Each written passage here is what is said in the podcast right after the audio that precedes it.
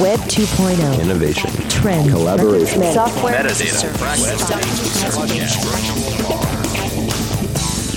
Got the world turning as fast as it can?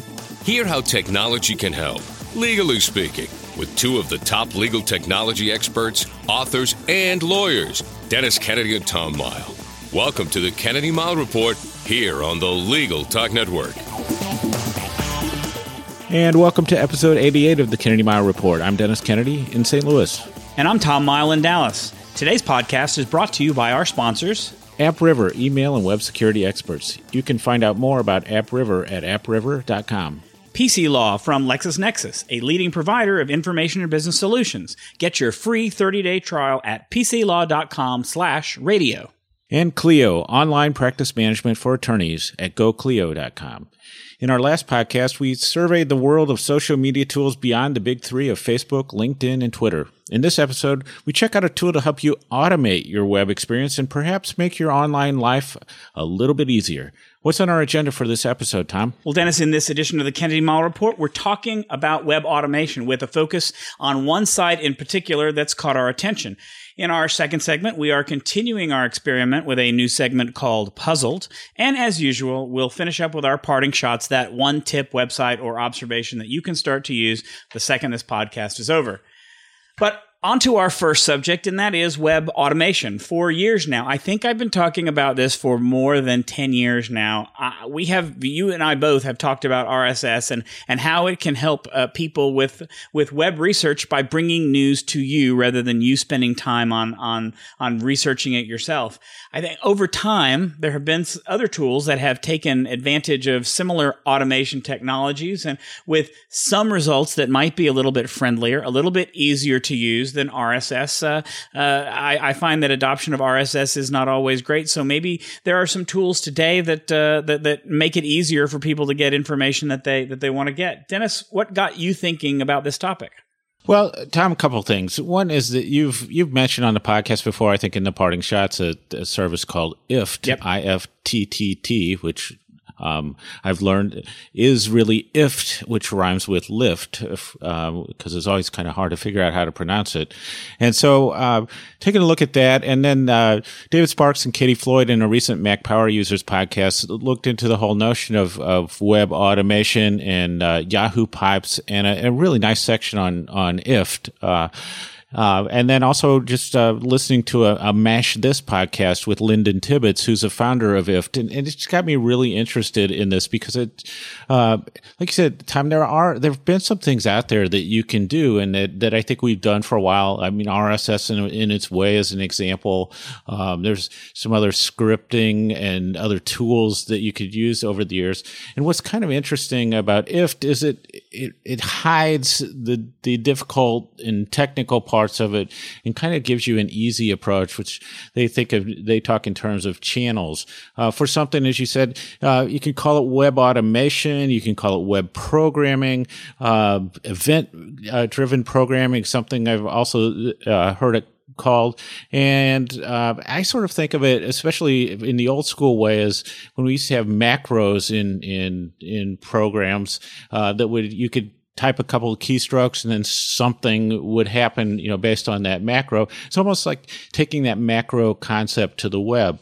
And so I, I think there's some really um, interesting possibilities. And it also touches, Tom, on something that you know that I'm really interested in is, which is the whole notion of APIs or uh, application programming interfaces, which allow uh, people to interact with with sites and uh, data and other information uh, sort of seamlessly and automatically behind the scenes. So I think all of those things kind of came together, but I, I think it's that's if in the idea of, of doing this in a really simple, functional way uh, that that can can I think make people's lives a little easier. No, I agree with you, and and I, what I'd like to do is actually eh, go a little bit more. Eh, eh, get you know the good thing about IFT, and and just for those of you don't know why it's called IFT, it, it means if this than that, and we'll get into kind of how it works in just a second. But uh, but uh, it, that's what IFT stands for.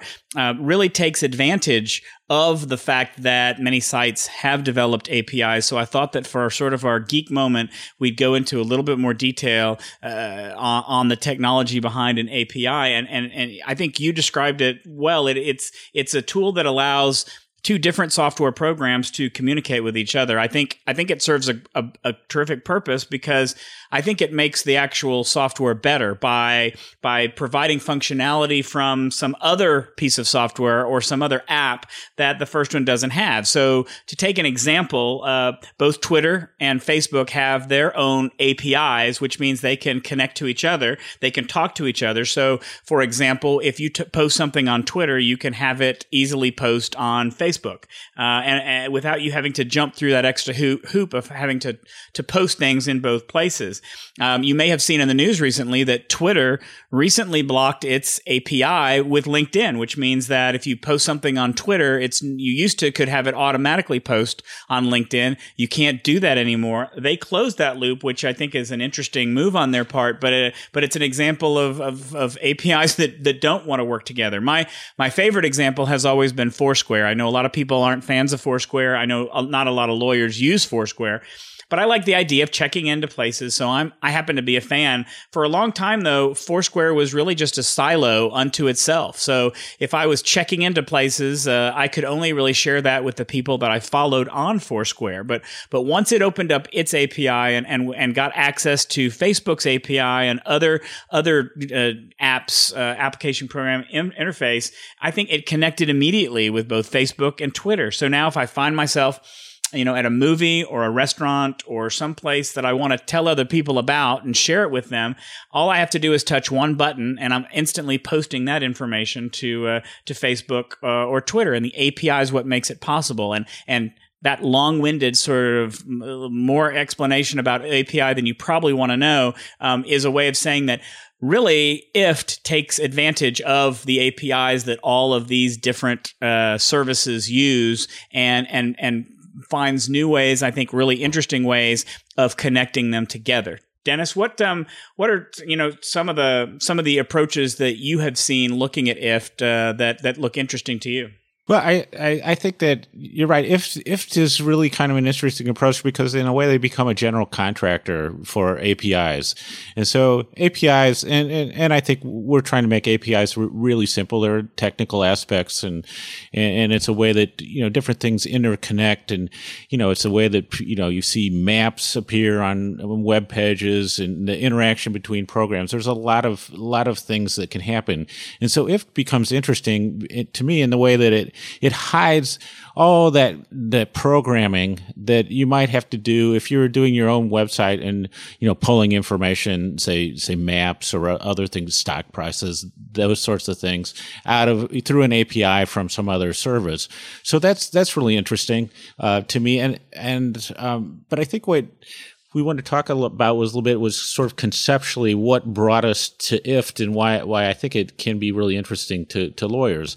And, and and I was just thinking in terms of the, the macros, Tom, you know, that we're used to these these ideas, especially people go back a long way where you can do a simple, you know, set of keystrokes and a little you know subroutine type of program but a very small program that will allow you to say oh i you know i, I type in a couple of letters and you know my address appears or i you know create a, a, the as the salutation to to to a letter and so that sort of simple approach where it just takes a little bit of a trigger and then something happens and we're both we both uh, over the years looked at uh, Buzz Bruggeman's action words words, which is a really mm-hmm. sophisticated mm-hmm. yep. way of, of doing those those uh, those macros, um, but also you know pretty simple interface so you can accomplish a lot simply.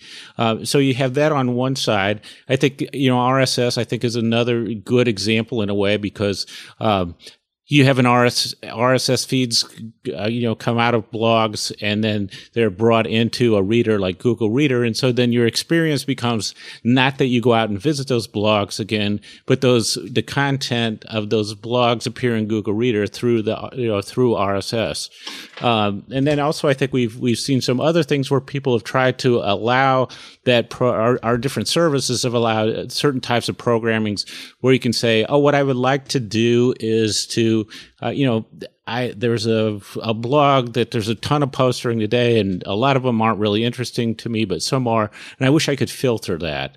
And so, sort of in the last few years, I guess Tom Yahoo Pipes was one example of that, where there's sort of a way that graphically you can set up these little filtering things to pull the information you want. I know Tom. I remember a couple years ago you did the Yahoo Pipes things in connection with Tech Show, and I just uh, you know, it's fairly uh, straightforward, but I just remember how complex it was when you were trying to uh, change change what you're doing in those filters and, and to actually get it to work. Well, I agree, and and and and I don't I didn't think that there was a lot that was actually straightforward about it. That's why I think that you know Yahoo Pipes was really fantastic in concept, and it was doing exactly what you wanted. I what we wanted to be able to do was uh, was create a pipe in Yahoo Pipes, and a, and a pipe is basically a, a, a, a place where information flows through, and we wanted to have it for ABA Tech Show so that in, in one place you could get all the information on Tech Show, what Twitter was saying about it, what people on their blogs were saying about Tech Show, and it would all come in one place. And uh, and at the time, I think that uh, I think that Yahoo Pipes was the best tool around, and I don't think that anymore. I think IFT can certainly do uh, much of what Yahoo Pipes could do. It, it, it's it's not it, it, does it in a much easier way. It probably is not quite as involved as Yahoo Pipes is. Yahoo Pipes is a very um, sophisticated tool to use, so it's it's got it's it's very uh, powerful, and you can do a lot of things with it, but it's it requires some significant time learning how to use it and testing it and working with it and, and I'm not sure I ever got it right. So uh, I'm glad that I'm glad that a tool like IFT has come along to make it easier for uh, for people who don't want to learn to, to, the technology to do it. And I was wondering whether or not we maybe right now kind of explain we've been we've been mentioning IFT the whole time but we really haven't talked about what it does and what it can do. So I wanted to spend maybe a couple of minutes explaining um, what what I've seen it do and what I what I think it can do and and how to how to get it how to get it done. You know, at, at its most basic, like we said, IFT makes web tools talk to each other and del- deliver results to you. That's that's at its most basic. That's how it works. Um, it works with the big tools. It works with Facebook and Twitter and LinkedIn and Evernote and Instapaper and YouTube. But it also works with Dropbox and Bitly and Craigslist and Gmail and Instagram and and I'm just getting started. There's over 45 services that it works with. Um, and, and and I think the first thing you want to do is to head over to the IFT site and activate all the channels you want to use. Uh, like like I mentioned, these are the channels: YouTube, LinkedIn, um, everything that you work with activate them and that allows you then to start creating what they call recipes and recipes are ways to put those services together and if you look there's a there's a browse function there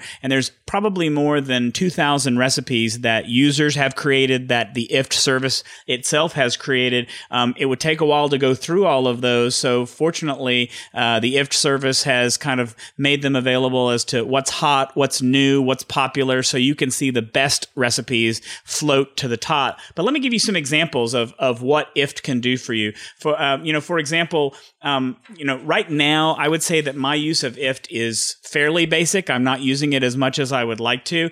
Uh, but every time someone tags me with a picture on Facebook, the first thing I had thought in the past was I really would like a copy of that picture. I want to I want a copy of it rather than email them and ask for a copy of the picture. The uh, every time somebody tags me in a photo, a copy of that picture is automatically downloaded into my Dropbox file. So I'm now automatically getting copies of any pictures that people have of me. You can also do the same thing with pictures that you upload yourself to Facebook. So everything you upload to Facebook, you can save a copy in a Dropbox file. Or if you're an Instagram user, you can ask if to move pictures there into your Dropbox account. Uh, you know, I'm a I'm a big fan of Google Reader, and whenever I star an item in Google Reader, it automatically posts that item to Twitter or Facebook. So I no longer have to go and spend time in those apps posting interesting news or things that I want uh, want people to know about. Um, you know, from an administrative standpoint, you can use it to change your picture, your profile picture. Let's say you have a new picture, you want to change it on Facebook. You can set up a recipe that whenever you change your profile picture, it'll change it on Twitter and LinkedIn too, if that's what you want to do. So, uh, I, you know, I'm, I'm scratching the surface with some of the things you can, you can send items that you like to, to Instapaper or to Google Reader or Gmail to, to Evernote.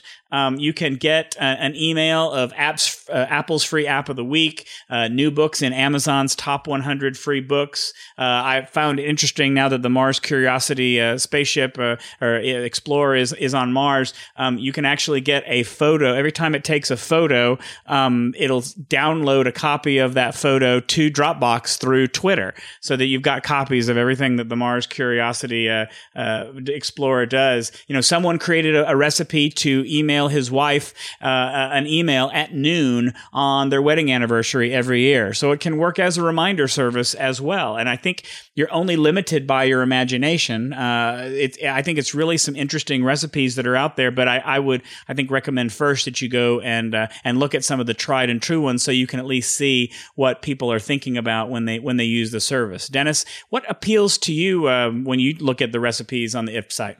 Well, I think the fact is, uh, what the big appeal to me is knowing what's hidden underneath there. So uh, you can do some of the stuff by hand, even some of the simple stuff. You know, like how I have certain, you know, Twitter updates uh, become my, you know, Facebook updates.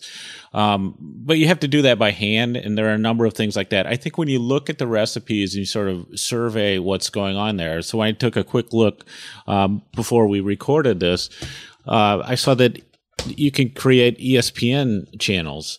And some of the examples were Olympics things. So you could have uh, something. So you would get a text when, so, you know, there was a, a gold medal was won and a world record was set and and you know then obviously you could you could get things for for by country or by athlete or different things like that. And you start to say well this is great. I can get a text uh, you know for my f- favorite sports teams or something's happening. And and i go to one place to that. There are other tools that will do that. And but the fact is you know ift is now aggregating a lot of those things.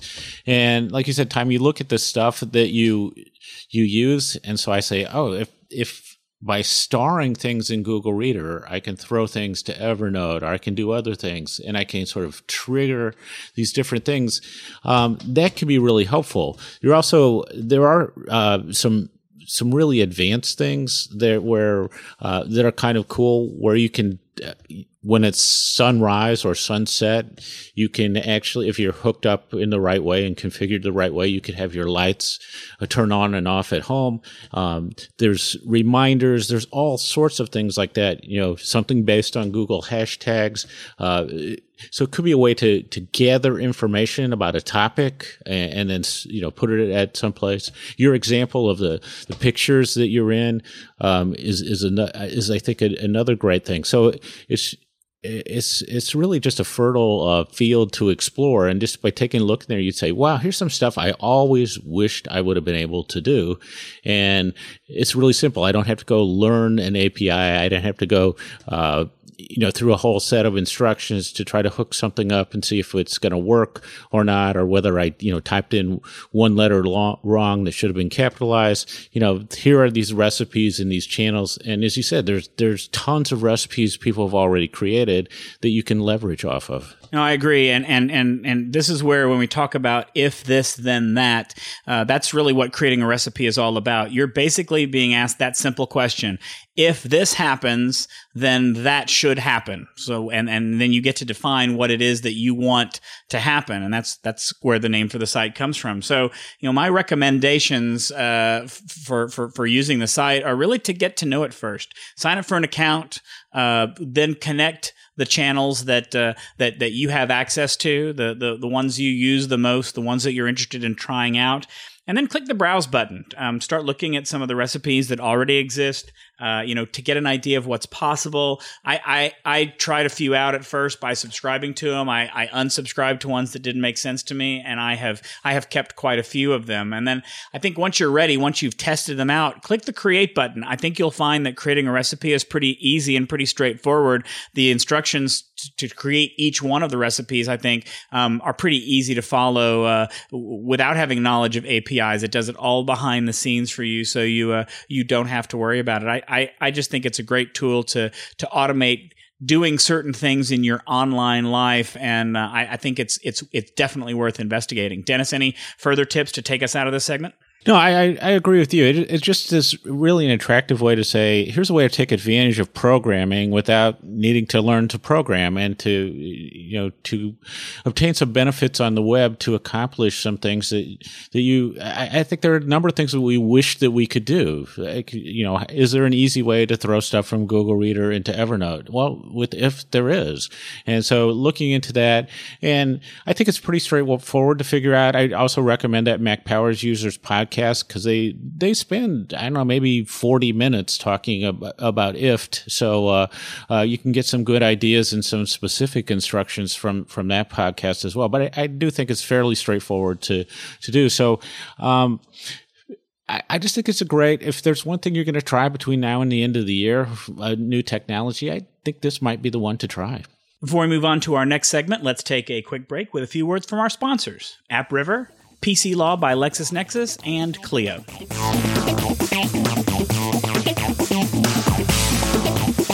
Hi, my name is Kate Kenny from Legal Talk Network, and I'm joined by Jack Newton, president of Clio. Jack is going to talk to us about the role of security in cloud computing.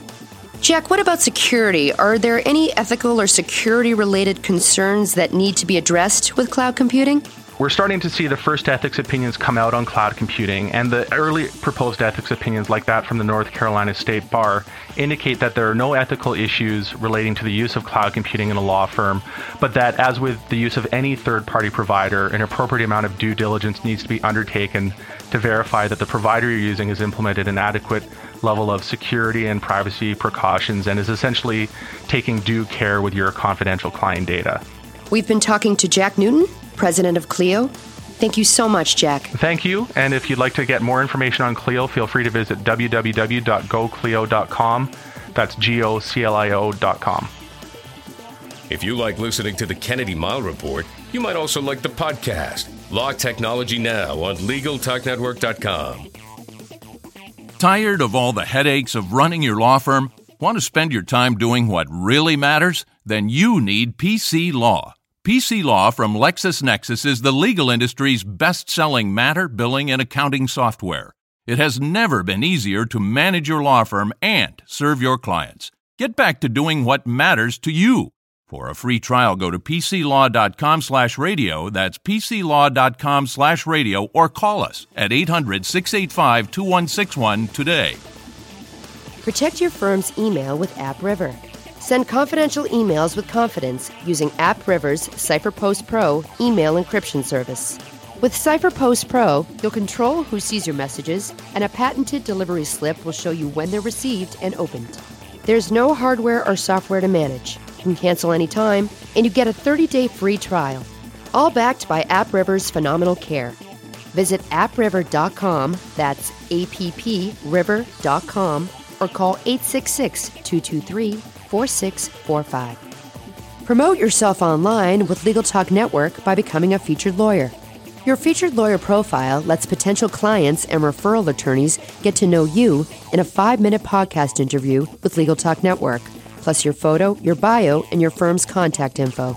Be part of the most progressive online legal network anywhere.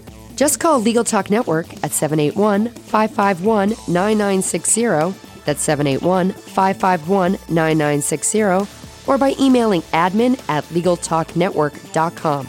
Be a Legal Talk Network featured lawyer now.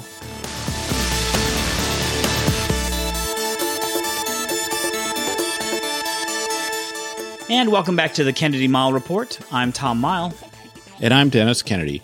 In this segment, which we call Puzzled, we pick a tech topic that has puzzled us recently and see whether we can make some more sense of it for ourselves and for you.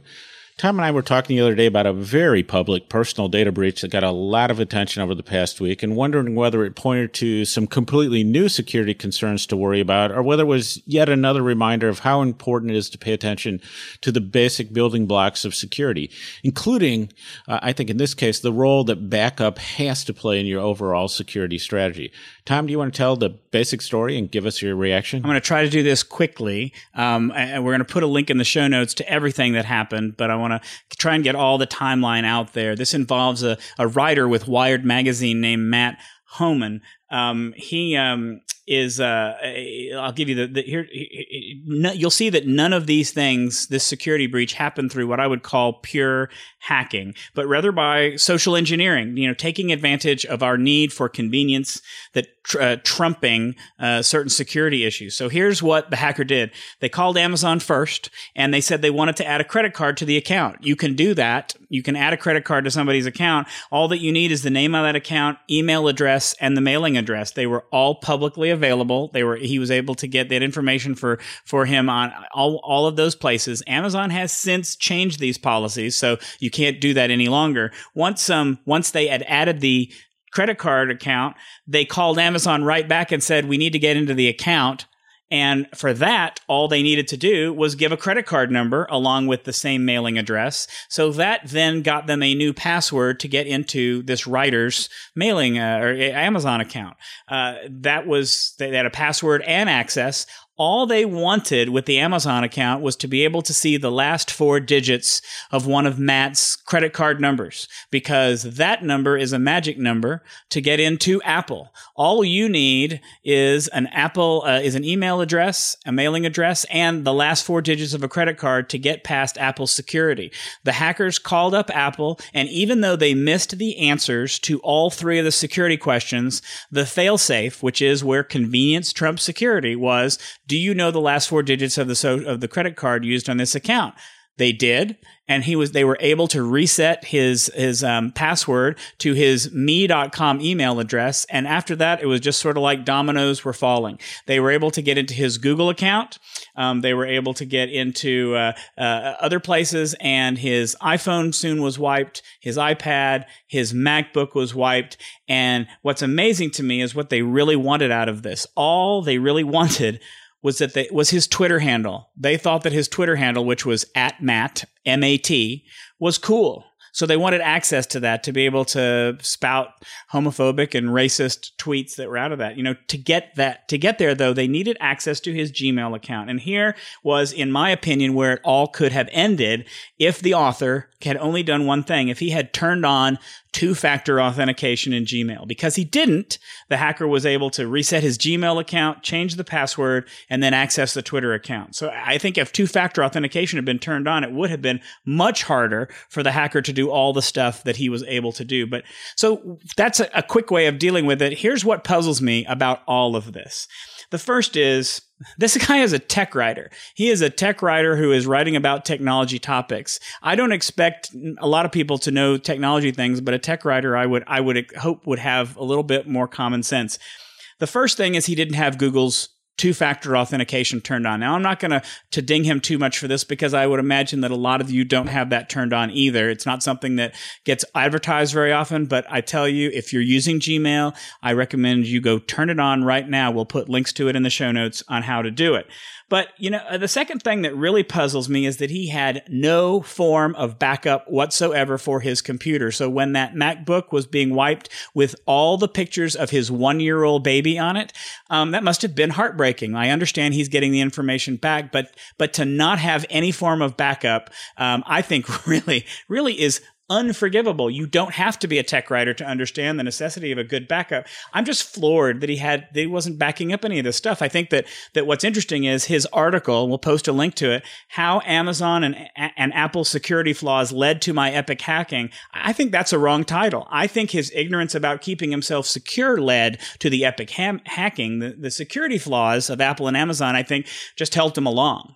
So, Dennis, what do you, what do you think? Are you equally puzzled? Well, I am puzzled by uh, the, uh, in some ways, by the attention that that this drew. because um, I think my feeling was sort of like it was another good reminder to to pay attention to basic blocking and tackling, which is which is easier said than done, clearly, and it, it is easy to go for a long time, uh, sort of relying on old password, old accounts, you know, that sort of thing. But I for a long time I felt that you know backing up is is just the most important uh, thing you can do in, in, securing what you have. That it's you know in some ways, unfortunately, it may not be an if but a when on security. You know, a security breach. It's hard to to do all this stuff because there is that trade off uh, of security versus convenience, as, you said. And then the Steve Gibson Leo Laporte podcast that we're going to mention, where, where uh, he they just did a tremendous job of of analyzing this and ex- explaining the details.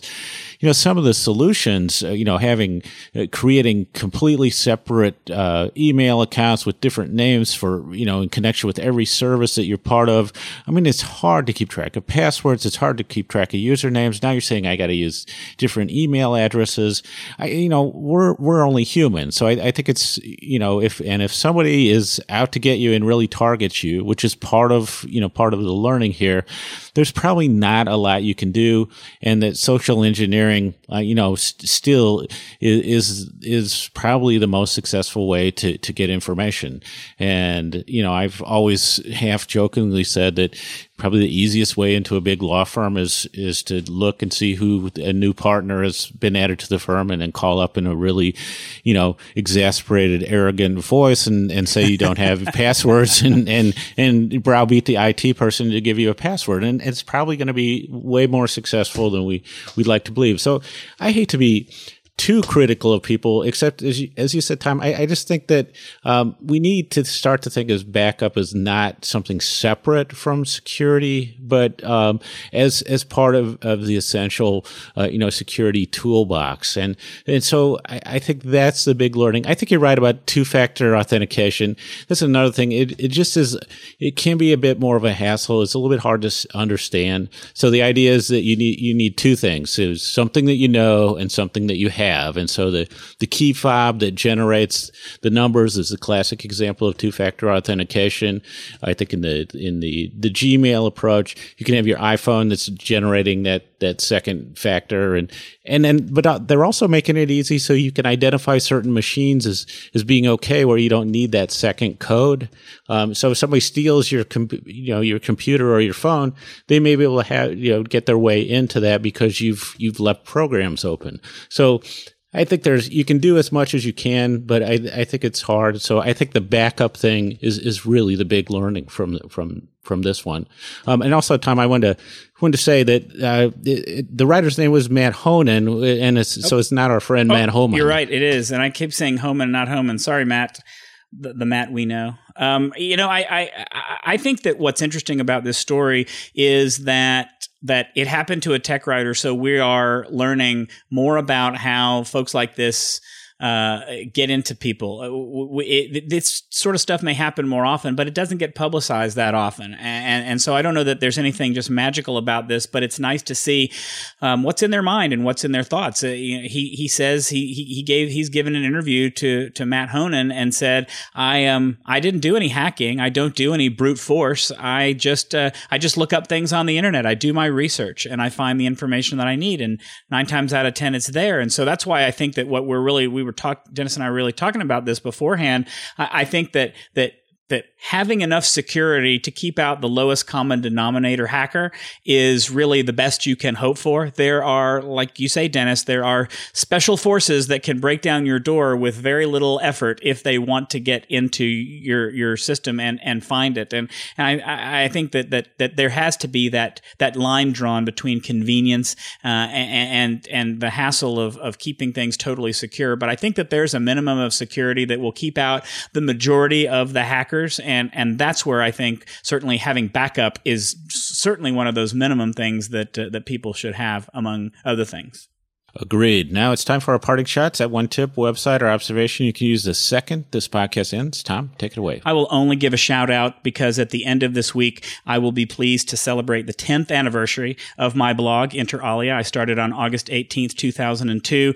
Um, the blog has not in past years been all I would want it to be. It has become sort of a home for my blog of the day, law related blog of the day, but I still do enjoy working on it and keep promising myself that I will get back to my former prominence in, in writing legal technology posts there. But my real my real shout out is a, a, feature that I've always enjoyed in Google that's getting a little bit better this week. Uh, I, I am an Evernote user. We've talked about that before, and the Evernote plugin for Google Chrome uh, allows you to also search your Evernote notes when you're just in your Google search engine. So if I if I pull up a page in Google and I search for something, it will also tell me if there are notes in Evernote that match my search terms. Well, this past week, Google just came out and said that they're getting ready to enable the service where you can also search your Gmail at the same time as you search the internet. Don't worry, it won't be providing any information to, to anybody outside of, of, of, of your account, but it'll just look at your Gmail whenever you type in search terms and, uh, and it will bring back those results just in case you happen to mention something along those lines in an email somewhere uh, that you weren't thinking about. Uh, it's, it's only open to a certain number of people but we'll give a link if you want to sign up for the for the beta program, and uh, you can join in on the fun. And what I have is is a, a nice nice post from from Ron Friedman called "Resistance is Futile" uh, from his Strategic Legal Technology blog, and he just does a little mental exercise. I think it's kind of fun for people to think about. We always think that that lawyers are totally resistant to technology and everything takes a long time. And and, there's a lot of truth in that but but uh, Ron did an interesting post where he just went through a number of things that that lawyers really resisted at the beginning but now are just part of the practice of law, and that includes you know email, voicemail, uh, to some extent social, social media, practice group management, uh, law firm websites. Uh, you you couldn't believe how much resistance there was, and now that's just obligatory.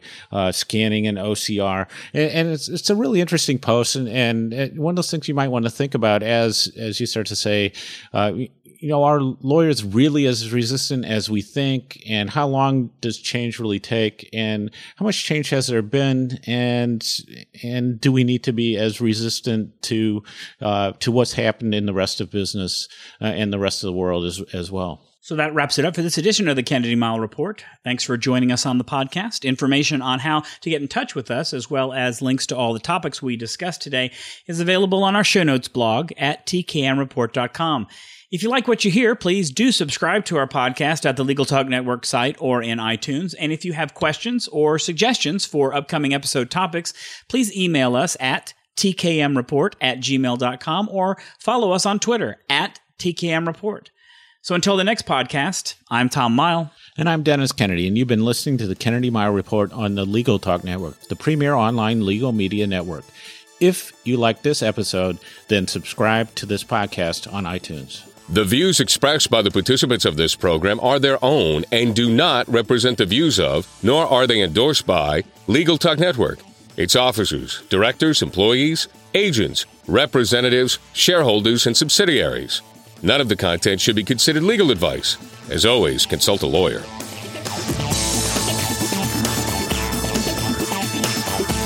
Thanks for listening to the Kennedy Mighell Report. Check out Dennis and Tom's book. The Lawyer's Guide to Collaboration Tools and Technologies Smart Ways to Work Together from ABA Books or Amazon.